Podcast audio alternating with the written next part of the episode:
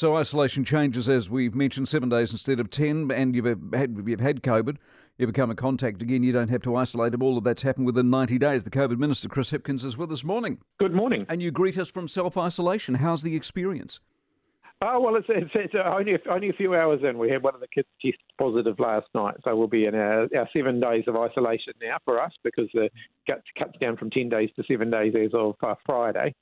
Uh, I didn't. I didn't obviously know when we made that decision that uh, that I'd be one of the first people to uh, to experience that. Have you banished the child to the corner of the house? Well, he's only five, so no. I think he's still going to. I think he's still going to need lots of cuddles. So you're going to. You're going to probably end up being positive. You would think. Uh, I think you know it's, it's certainly possible. Um, adults in the house are all uh, vaccinated and boosted, but as we know, that doesn't mean that you're not going to get it. So we'll we'll be regularly testing to make sure that uh, we know if we do get it, and that uh, that may potentially extend the amount of time that we're at home for. Although I note yesterday in doing some reading, uh, the chances of you getting it, if you're sensible, is somewhere between 15 and 50 percent. So in fact, the chances of you get you, you've got a better chance of not getting it if, you, if, people are careful, and you know there are things that you can do to be careful. Obviously, when you're dealing with young children, as we are, that, that that's more difficult. But if you've got other adults in the household, there are things that you can do to minimise the risk. So you know, doing the and, and, there's some good advice provided by Health. There's a little four-page sheet that people can have a read of about the sorts of things you can do around the house just to decrease the risk that you might um, you know be infected by someone else in your household. All right. Other matters. Uh, you're pausing sackings of public servants. Uh, this is the court case a couple of weeks ago with the Defence and the Police Force. Is the government not appealing that case? Uh, we haven't made a final decision on that yet. What we've had had is advice from the police saying that whilst they wanted that uh, requirement put in place uh, earlier on, they think that they've now got it covered, uh, and so they don't need it now. So, uh, unlikely to be a future mandate for the police workforce. We're still talking to Defence.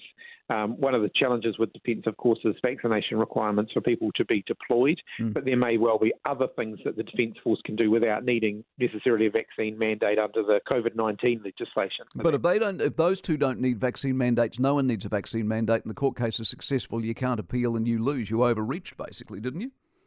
No, well, the court case was very narrow and that it only applied to those two workforces. There well, so said the judge, cases. but in reality, if I'm a if I'm an employer with a mandate, I'm looking at that thinking, well, if they don't, why do I?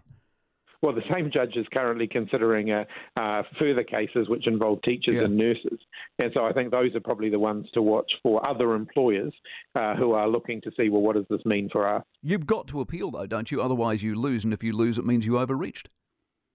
Uh, ultimately, that, that particular case was pretty narrow, but this, these, this case that's currently before the court uh, is a wider case, and so yes, there would be further implications from that, depending on what the decision is. Okay. What's fully vaccinated? Are you still going to go with three? Are you still thinking about that, or have I completely missed this? You know, in other words, does the booster mean you're fully vaccinated? If you're not boosted, you're not fully vaccinated?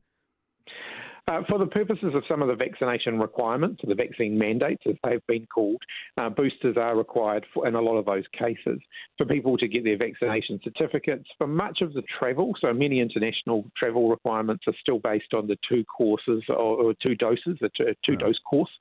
Uh, and, and at th- this point, we're not proposing to change that. Right. So when my vaccine passport expires, if I've only got two jabs, I'm still, according to you, fully vaccinated.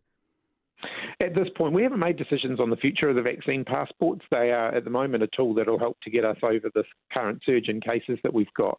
But we have been really clear that once once there's not a, a, a strong public health justification for them, we wouldn't use them anymore. So it's possible that, that you won't need to renew your vaccine passport, right. but we just haven't we're just not in the position to make that decision yet. Well, when you say you've been clear, you sort of haven't because you're saying you're, you're not going to do it any longer than it's needed, but that's how long is a piece of string? I mean, times and dates is what we need. Queenstown this morning is crying out. They say, look, just give us some clarity. We've got we can't open a door until the mandates are gone, you know, for things like tourists and stuff. And you say, well, well, when we're ready, when are we ready? What are you looking for?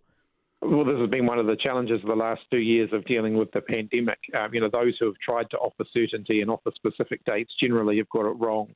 Um, so, you know, we do have to adapt. We don't know necessarily what's just around the corner, so we have to adapt. We try and provide as much certainty as we can, but we're, we're still dealing with a lot of uncertainty. You know, we don't know what we're necessarily going to be dealing with in a few weeks from now. Okay, so when are we ever going to get a date or a time? Are you ever going to give a genuine, solid, tangible indication that's along the lines of, look, we've seen nine days of reduced cases. We are now hopeful that within two weeks we can do this. Is there any of that coming our way or not? Oh, that's typically the way that we have approached this. So when, when we have started to see a way forward, we've generally shared that with people. At this point, we're still on we're still on the uphill climb, but as we do start to come down, we'll know a lot more about what we've experienced in terms of hospitalisations, in terms of ICU, in terms of transmission within households.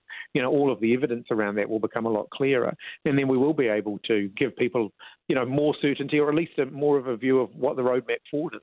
Have you read Kate MacNamara's excellent work in the Herald under the uh, social listening reports that you're in charge of? Oh, I just got sent the latest one this morning yeah. about the, the, briefings provided to our, our experts. But right. uh, well, let me ask you about that in a moment. What about your social listening? Why are you socially listening to all of us? What are you What are you spying on us for? Uh, it's not certainly not spying. One of the things that we were doing in the early part of the pandemic, and if you go back to those early level three, level four lockdowns, what we were able to do is pick up what are the things that are, people are concerned about, what are the questions that they don't feel that they're getting answers, and able to provide better information and better clarity to people. So it, it wasn't about spying on people, but it was about identifying, well, you know, what is it that people need to know. But you never responded to Shane Reti's request for a full list of themes or the methodology employed by the company, including whether New Zealand privacy laws were followed. Why don't you answer those questions? Why so secretive? Uh, look, I haven't responded to those requests. Those requests have gone directly to the Department of Prime Minister and Cabinet. Yeah, they didn't respond fact, though. Why is your government fact, so secretive? Well, in fact, some of those reports I haven't seen. I haven't seen the reports myself. They've informed the advice that's come to us, um, but I haven't necessarily seen each and every one of the um, you know pieces of information that was produced. So I'm not the person that's best uh, best positioned to make decisions about what should and shouldn't be released. And on the article you've received this morning, all the favourites, the Nikki Turners, the Siouxsie Wiles, the Shaun Hendys, the Michael Bakers, get the advance the advance briefing, and the proactive briefing of the commentators helped at times to achieve positive media coverage. Is that what you were after? No, well, we've, look, we've provided advance briefings to a lot of people, including the business community, including journalists. That didn't stop the business community criticising us, and it certainly didn't stop the journalists criticising us. Um, I think it's just, it, it, at least it means that if, when people are criticising you, they're doing so based on uh, information rather than misinformation. And so I think it's a very important part of communication. It's just making sure that people get the facts, and they're still free to. Well, whose facts are they getting? Your facts. They're getting your facts in advance so that they can go out to the public and give quote unquote positive media coverage.